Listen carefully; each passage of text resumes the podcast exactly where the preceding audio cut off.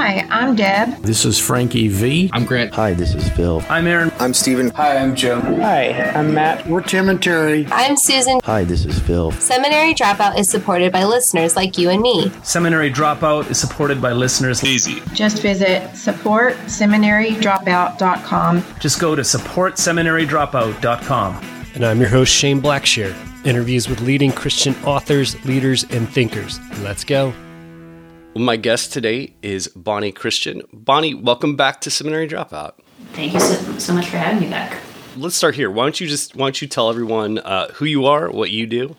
So I'm a, a journalist and author. Um, for a long time, I was mainly based at The Week, um, but I, I, left there earlier this summer and I'm back to, to freelance. So now you'll most often find me. Um, I have a column at Christianity Today.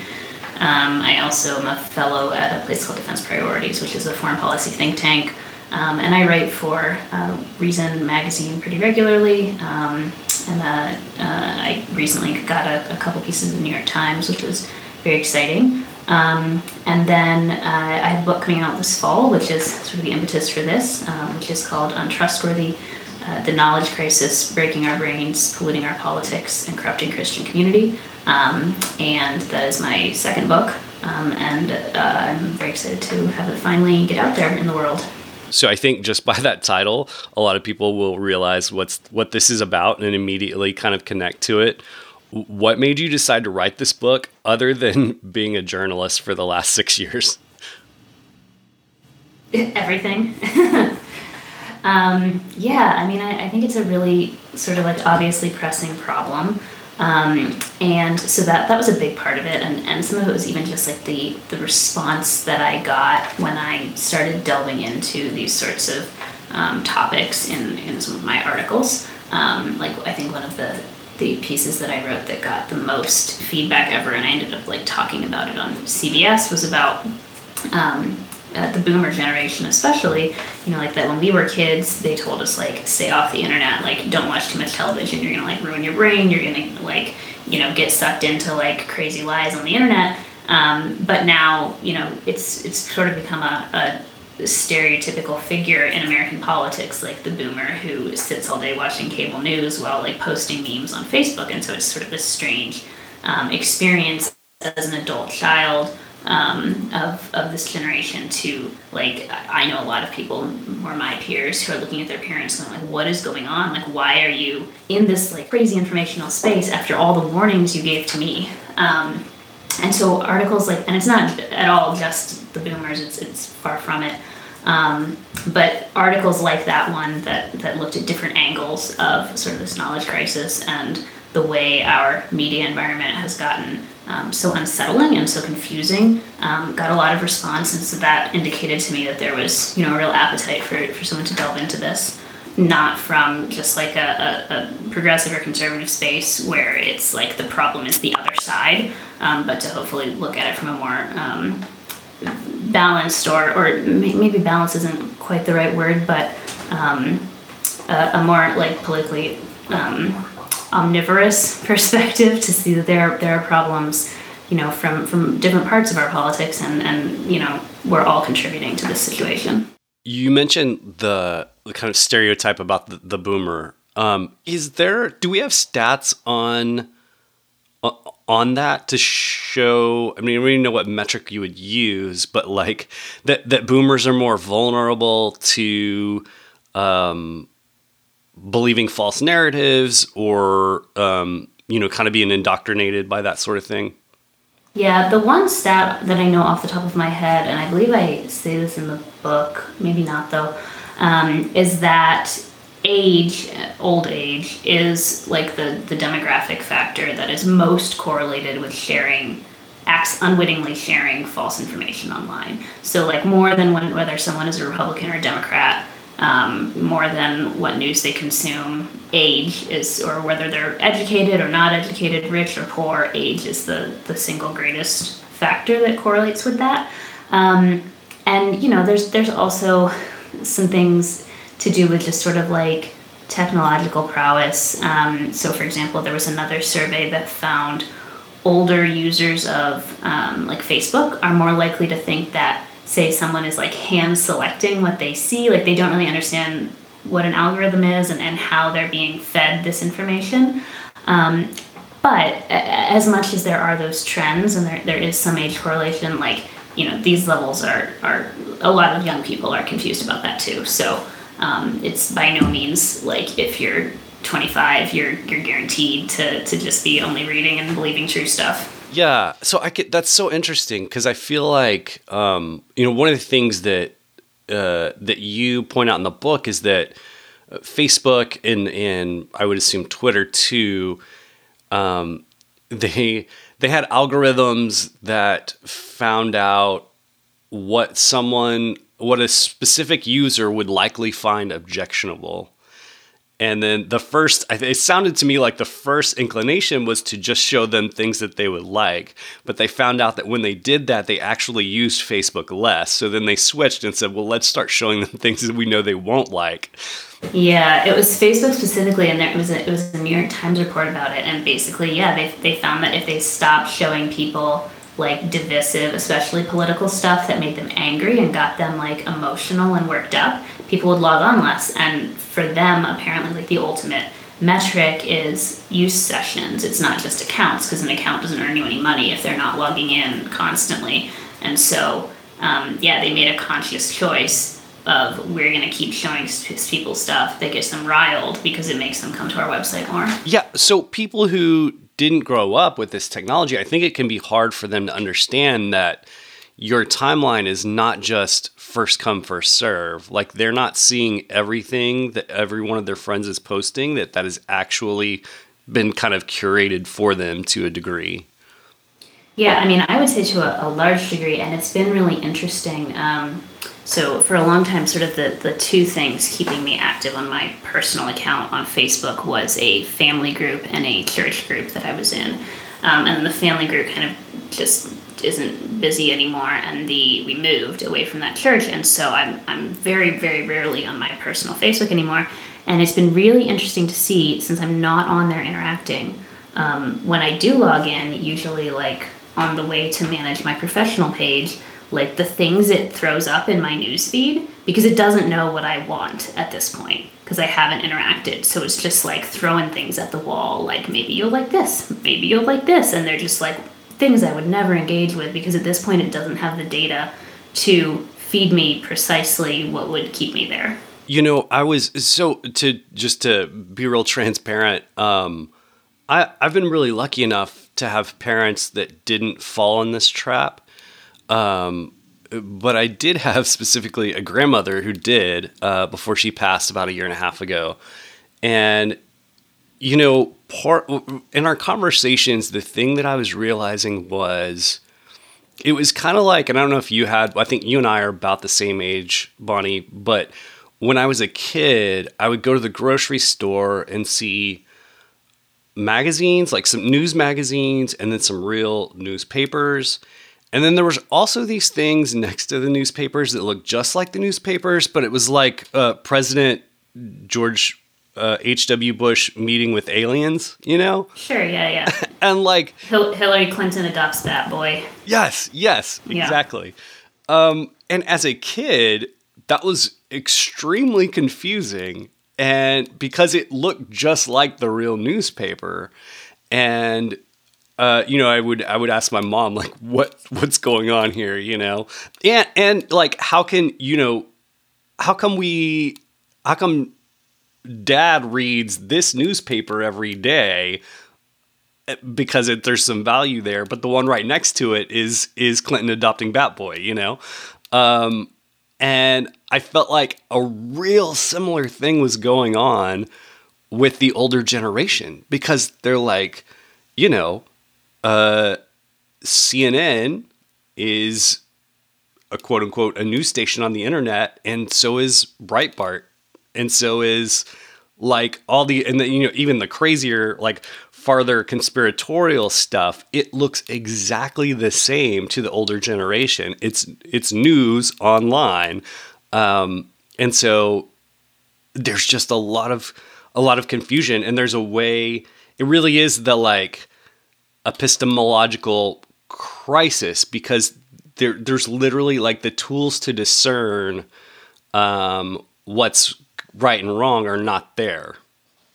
Yeah, I think you're right, and I I think also. Um, yeah, like so i my my parents are, are not super online um, but you know sometimes my mom will get online um, and there have been times where we're sitting like looking at the same website and i'm saying like this is not a high quality site like you should not trust this and she's like well what's wrong with it and i'm like look at it. Like i look at it and everything about this screams this is not trustworthy. Like you should not be reading this is a serious thing. And she's like I, but but tell me what's wrong. And i'm like it's the whole thing. If you can't see it i can't tell you. Um, and it's just very difficult i think to like it's like learning another culture and it's very very like if, you, if someone from another country sat me down and was like explain american culture to me i would be like i, I don't it's it's it's the whole thing like I, I don't know i can't like just sit down and explain to you piecemeal a whole culture um, and the internet is very much like that. It's hard to communicate it to someone who hasn't sort of picked it up on their own, but the process of picking it up is kind of risky. Um, especially, I think now with like the internet developed what it is, as opposed to like the much smaller scale and often more tightly controlled um, way that we first experienced it. Um, and so, yeah, I don't, I don't know how you teach that. Um, and I think like to what you said, especially like the local news site is a very easy format to imitate, and that's where a lot of these like they call themselves satire, but it's like basically intended to fool you. That's where the the format that a lot of these sites go for now, and so people think they're they're reading like some small town newspaper from a town they haven't heard of, and then they're never going to see like the about page that says this is satire. They just think it's real. Yeah. Wow. And I think uh, something similar happens with YouTube, where if a if a if you can produce something that looks really high quality, which the tools to do that have been made to the average person now, and and so that can be very confusing. I mean, I think we saw that a lot during the pandemic when you know a, a chiropractor or whoever could make these like really high quality videos and hundreds of thousands of people are will believe their narrative because it looks so legit. Yeah, yeah. Just this morning, actually, by chance, I was watching a, a video from the 2008 presidential election, and back then it was like, oh, like this is so wild. Like Obama and Ron Paul supporters, they're like these young kids, and they're making these YouTube videos, and like this is so exciting. Like they're doing democracy, and it's all like so low tech. It's like some guy with his camcorder, and now like it's not cute anymore. Um, it's not just some guy with his camcorder doing his little like homemade rap. Um, and it's just like at a whole different level that can very easily fool many, many people. Yeah, yeah. It, it and you speak in the book a lot about the fallout to all of this. It, not only like national fallout where we have things like January 6th, but the relational fallout where families have been divided and relatives have become like kind of people we don't even recognize anymore. Yeah, I wonder. Did you see that um, that tweet that was going around this past week, where some woman tweeted something to the effect of like, "If you're not estranged from most of your family as a white person, I question your commitment to anti-racism." And it was like, I mean, um, yeah, things are probably going to get difficult, but like, is that is that where we're trying to end up? Like, I don't right. think we want to land on estrangement. Um, and yeah, a, a, lot of it. I mean, I think that sort of interfamilial strife is is like really common, and so much of it is is driven by um, you know the, the, the different information that we're consuming. Um, I mean, and and to some extent that's not new. Like this is why there's that old norm of like you shouldn't talk about religion and politics um, because I think we've never been super good at handling those kinds of disagreements. Um, but it is exacerbated now by the fact that, you know, maybe 50 years ago, the the thing that's going to spark your political fight is two times a day, right? Like maybe the evening news and the morning paper, you've got like two times when maybe this is going to get out of hand. Whereas now it's constantly on your phone. Like at literally any moment, you could just start bickering about something. Yeah, yeah, and I think that that's also so different from like you said, you know, our grandparents grew up, and, re- and really our parents grew up with. Uh, I can remember this time. The news was you either got the news in the newspaper or the nightly news, which was like an hour long. Like the idea, I mean, I, I think, correct me if I'm wrong, I think CNN was like the first cable news channel that was like 24 hour news. Yeah, it was the '90s, and it was it was CNN, and didn't it, if, if I recall correctly, like the two of the big, um, wasn't like Kosovo and like the the Monica Lewinsky, Bill Clinton scandal. Like those were some of the the big uh, events that they were like, we got to cover this all the time. Yeah. Well, and I think maybe um, Desert Storm too.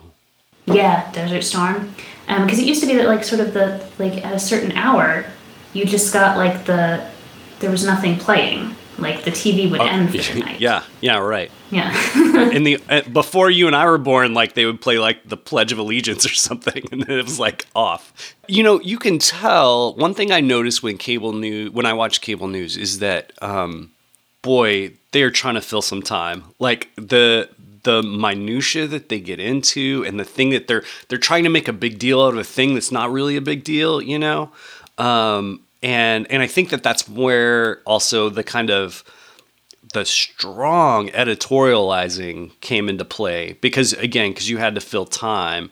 And so and then now you've got to make ratings too. So even the more bombastic personalities are the the draw you know? Yeah, I think on cable you see that effect a lot in um, two things in particular. One is like the trend piece seg- segments where it's like this is happening everywhere, and it's like you know three kids have made a TikTok, and the other one is. Um, like the local crime story that gets blown up to national attention that it frankly doesn't need, but it you know it's, it's sort of like its own version of a trend piece of like this problem is coming for you and like you need to be worked up about it where did the strong doubt of media the the, the untrusting of media like where did that come from? Oh man. Um, i mean i don't know that there's a, a single a single thing. I think um, on the on the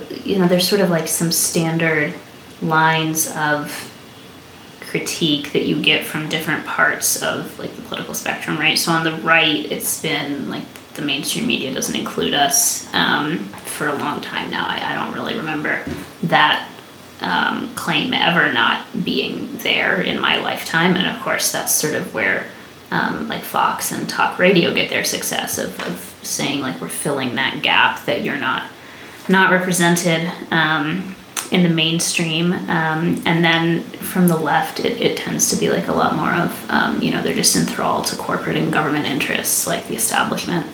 Um, so I think the exact nature of this distrust varies depending on your political beliefs. But um, I don't know. I I guess there there was sort of a, a, a golden age of, of people comparatively trusting the press in, in like the, the middle of the 20th century. Um, but I, I, I think, and I think this applies to a lot of stuff, um, not just the media, but I think the middle of the 20th century was like an anomaly. It was not a historical norm, and we're not going to get back to it. And it's not something like that level of um, like a comparative lack of polarization. Like the major parties were were fairly similar, like to the point that some commentators you can look back in those days were like, do we need them to be more polarized so we can have more options on policy? Um, that's just not.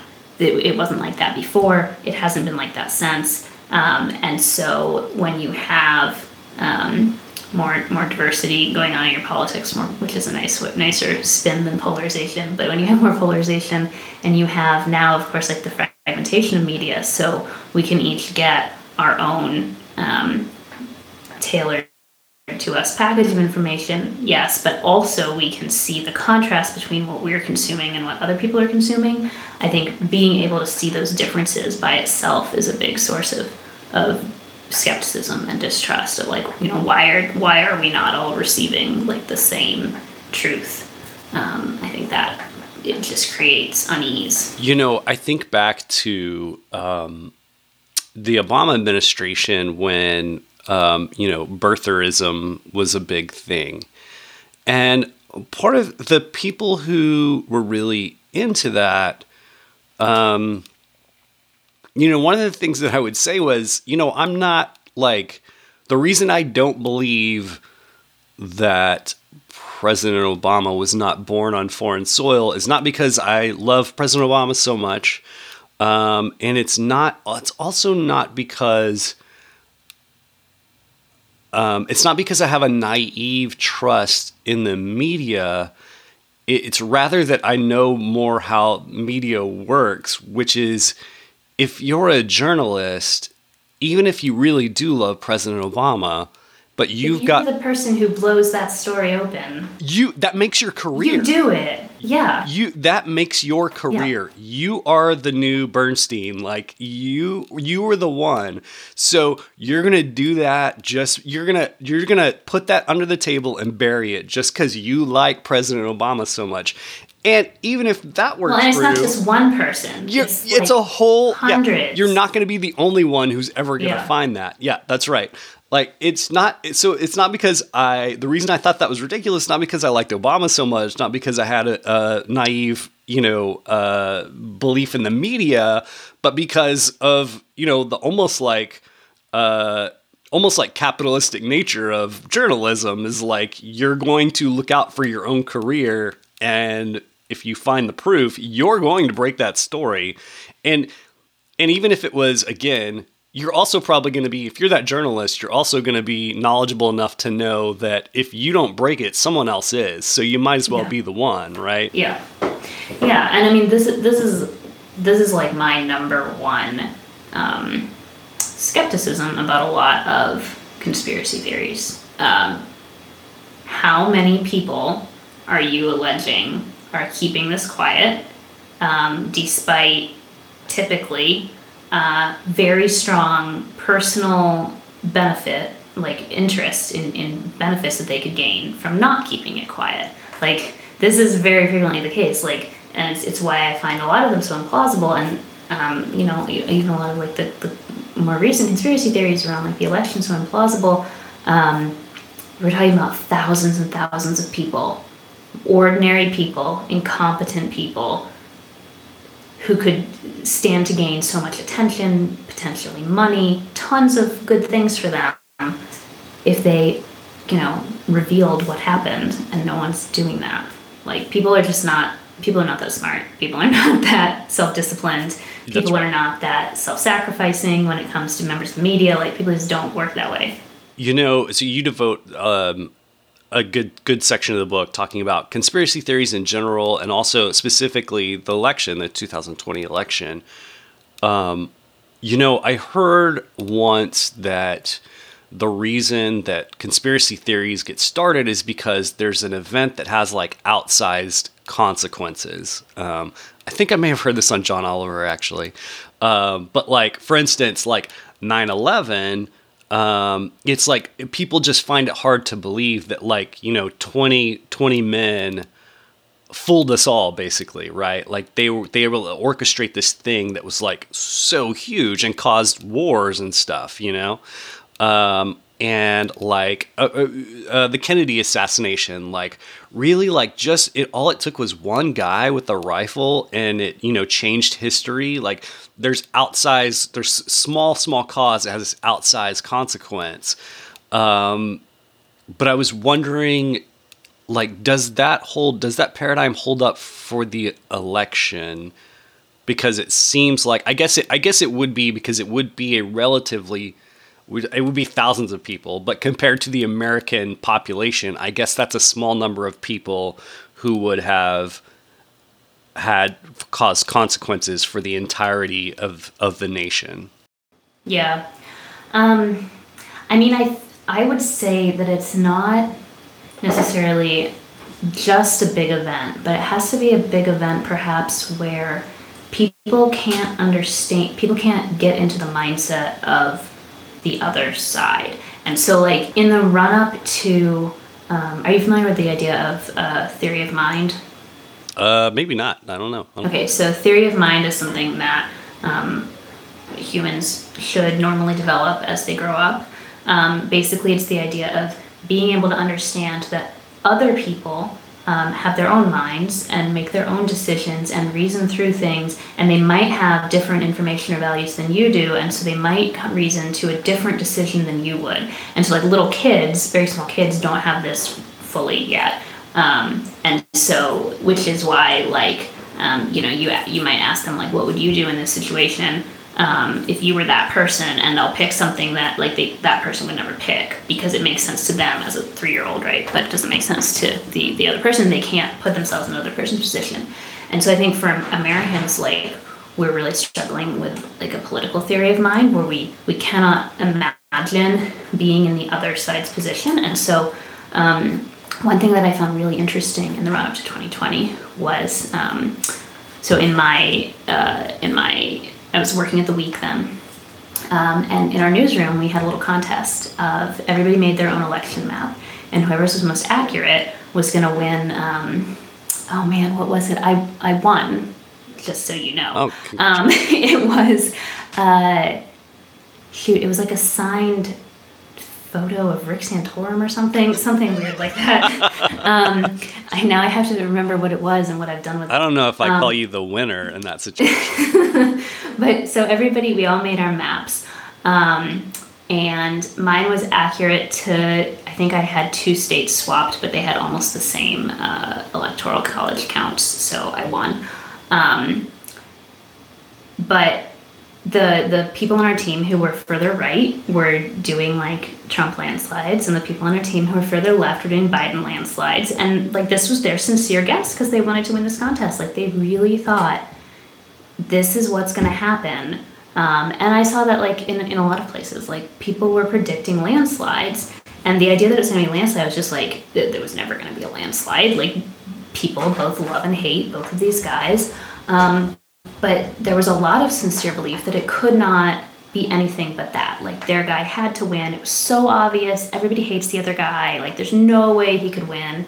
Um, and I think when you go into it with that mindset, and then your guy doesn't win, um, well, there has to be some explanation for it, and they don't because the, the explanation of like he's not popular enough to win is like so repulsive and so unfathomable then there has to be some other explanation um, I, I mean i wouldn't have been surprised if trump won. I think he totally could have won. It was close. Um, i just don't think he did.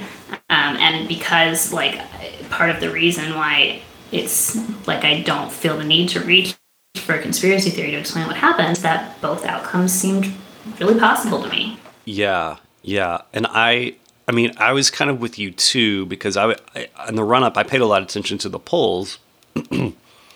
also, it, it complicates things because we have an electoral college. It's not just a popular vote as well. Um, but um, yeah, I think, and and so I think part of the pe- the why people Trump supporters found it so hard was because they would also any poll leading up to the election that probably and I think most polls were showing accurately that Biden was going to win, not by a lot, but but by some. Um, I saw Trump supporters rejecting those too, um, because but not because it would have been logical to say, well, the run up to the 2016 election also showed Hillary winning. So that it, that would have been kind of a logical reason to distrust those, but mostly they were. Um, I, I feel like people were distrusting them because of some sort of fraud, some sort of like shady thing going on that like the liberal media is wanting to push this narrative kind of thing. And also there was a lot of like what what's the word Bonnie for like the bias we have because of the people around us, like the oh yeah, yeah, yeah. anecdotal information that we're gathering. And you know, well, if you live in a, Trump stronghold or if you're if you're attending like Trump boat parades, like it is going to feel like everybody's voting for Trump, you know. Uh, but there's a whole other nation out there, and we're also very we're also very segregated by you know the the divide between the urban areas and the rural areas. Like that divide is huge. Um, so there's this bias of the people I know no one who likes so and so. Therefore, the whole nation must feel that way about it. Yeah. Um, yeah, it's been. I, I moved last summer from uh, the Twin Cities to Pennsylvania to Pittsburgh, um, and like our our neighborhood in the Twin Cities was like ninety five percent Democrats and like left. Like you know, is it going to be Liz Warren or Bernie Sanders style Democrats? Um, and then here in Pittsburgh, it's you know it's like quite purple. It's the people who are Democrats are still majority, but like much more you know Bideny, more more moderate. Um, and it's been super interesting. Like to to uh, most places are not like this in America now. It's been very interesting to um, observe a, a more uh, mixed political environment than I had gotten used to. So, well, how do we get how do we get out of this, Bonnie? Um, like how and I both mean you know on the the macro level as a nation, but just in our individual experiences in the conversations we have with our f- family members. Um, how do we find a way out? Well, um, I mean, I think that that maybe the the disappointing thing about my book and what I'm going to say right now um, for for many people will be that I don't think there's any like large scale solution. Um, I think just to some degree, hopefully, and I, I don't have any sense of how long this will take. I think to some degree maybe some things will settle down in regards to how we handle the internet just as we become more used to this very still honestly very new and very world changing like communications technology i mean things got wild after the printing press came in right but that was like a couple hundred years the reformation happened it was several hundred years of adjustment to get used to books um, it, and I so I think you know we're a little bit naive if we think we're going to get used to the internet in two decades. Um, so I, I think and hope that that sort of on the the mass scale some things will calm down on their own over some unknown period of time. But for now, um, unfortunately, I, I really don't think that we can like legislate or content moderate ourselves out of this. Um, there's a lot of appetite for for that, perhaps, um, but these these proposals tend to be very uh, ill thought out um, and underdeveloped. And even if we implemented them, I don't think they really get at the, the core issue or could sort of like, um, you know, stop us from just finding new places on the internet to confuse ourselves. So, yeah, as, as in some ways dissatisfying as it is, I, I really think the answer is just like at an individual level and in our families and our churches and our communities, we need to be looking at um, our own habits um, and using those habits to support the development of like intellectual virtues so that we are like that i don't think our information environment is going to get better anytime soon but we can hopefully uh, change how we are engaging it um, and how we are handling the the information that we encounter so that we are um, not making things worse for one thing, um, but also not making ourselves worse because that's that's a really core part of it is not just the effect that it's having on our politics and our society, but the effect that it's having on us and how it's making us like like impatient and twitchy and inattentive to one another, um, angry with one another, sort of like spoiling for a fight. Um, eager to be estranged from our families as like proof of how good our politics are. Um, I think we this is sort of central to it to understand that um, intellectual issues are, are are virtues, and the way that we are behaving right now frequently is is unvirtuous. It, it's it's bad. It's evil. It, it's harmful to ourselves and to the people we love. Well, let me let me put it on me. How can I be a better uh, discerner of truth and and be a part of not uh, not get caught up in you know disseminating false information or playing into you know narratives that aren't helpful. Yeah. Um, well, so you and I are sort of in a in an unusual position, which is that me because of my my job and you because of um, you know your your your podcast, your writing, um, also sort of engaging in like ideas publicly. Um, we ha- are in a, an unusual position of having a little bit more of a reason to be like out there in this information, um, like reading and absorbing things. Um, but for for the vast majority of people, and probably to a degree for us, uh, less is a, a really good place to start. Like just logging off. um, I know that's that's such like a go-to explanation, but like use of our time and attention is I think really core here. Like what are we devoting ourselves to? Um, I have a list of questions in one of the final chapters of the book, and it's things like, can you wash the dishes without listening to a podcast anymore? Can you fold laundry without watching television? Like, are you able to sit down and read a book without picking up your phone every 10 minutes or at the end of every section header?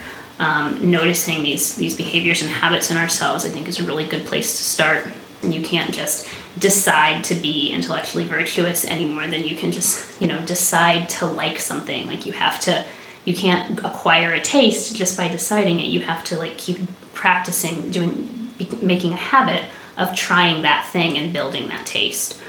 I don't, what are we like 45 minutes in here and I've I've not mentioned like the church or Jesus which like your your book is unapologetically through that lens and I just wonder what it seems like there sh- there would be some help here in in scripture and in following Jesus that would give us direction that would give us some sort of a, a path through.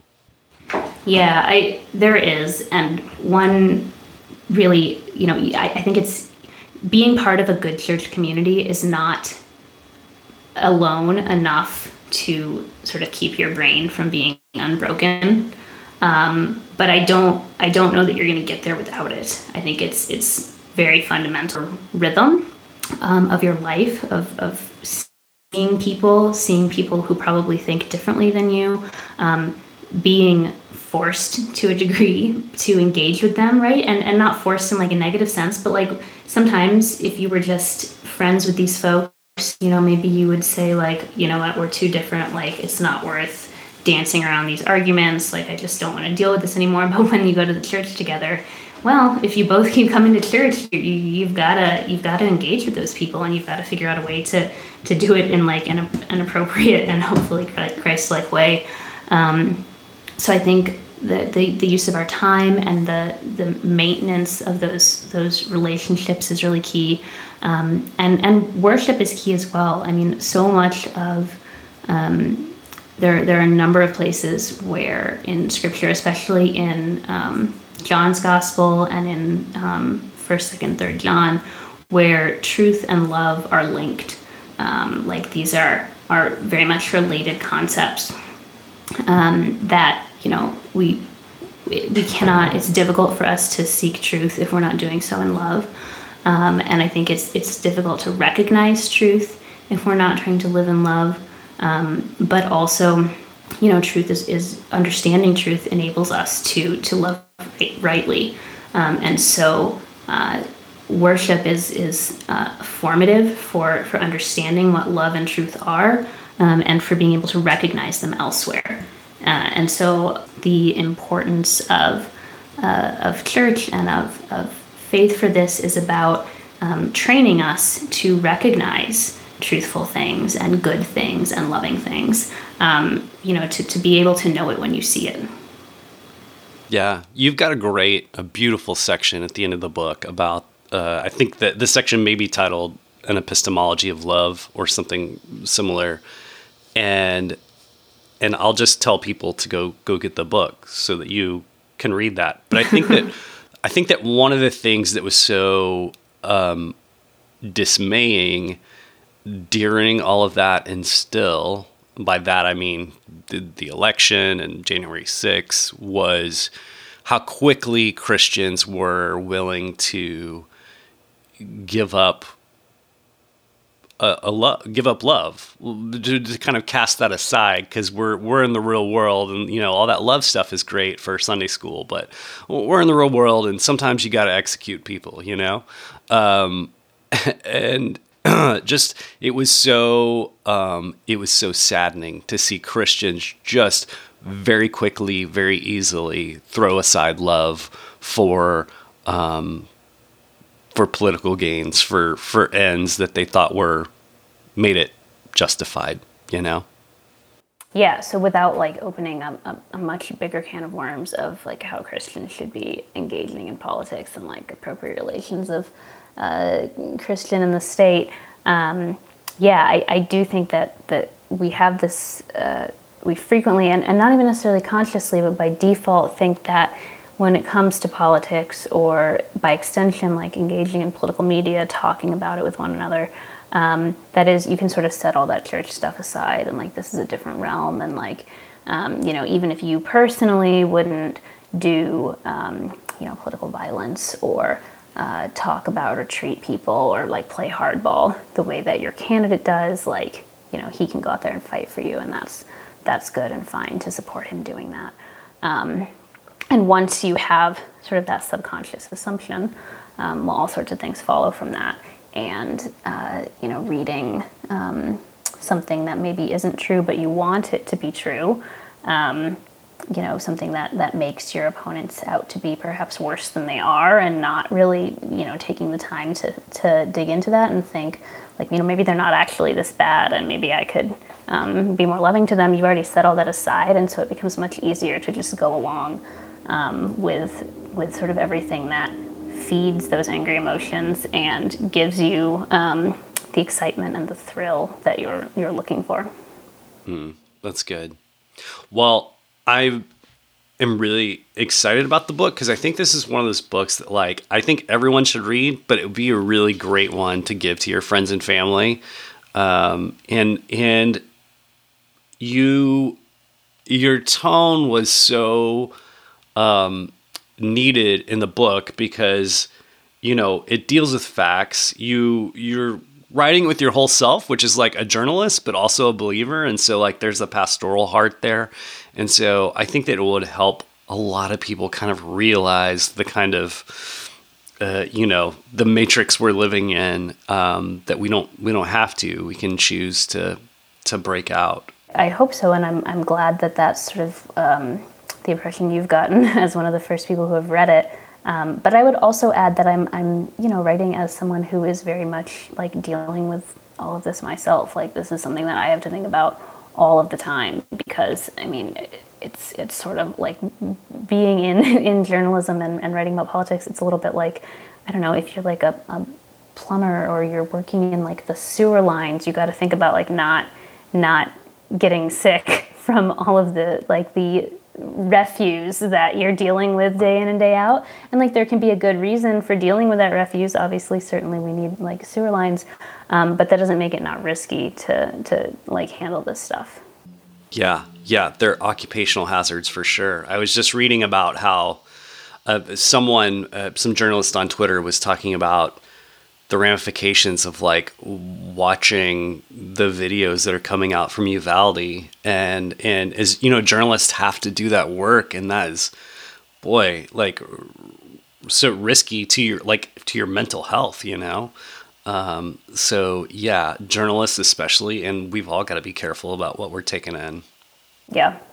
Yeah i mean i think I, i'd say very early on like it's always possible that my brain is like the broken one. Because you know uh, I, I chose to to be in lots of brain breaking situations uh, from my work all the time. Well, thanks for doing the work for us because it it does it matters. Yeah. Um, well, yeah, Bonnie, thanks for so much for being back on the show. It's been so good to talk to you. Yeah, thank you. You too.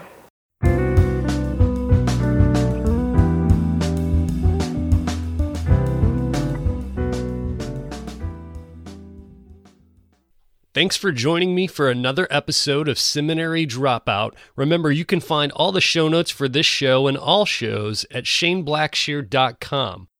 Oh, and hey, have you ever thought about starting your very own podcast? I bet you have. And I think you should do it. In fact, I've created a course just for you to teach you everything that I've learned over the last couple of years producing Seminary Dropout. So if you're interested in podcasting and want to learn how, go check out my course. You can go there by typing in podcastingforeveryone.org. And you can get a special discount by typing in the discount code seminary dropout, all one word.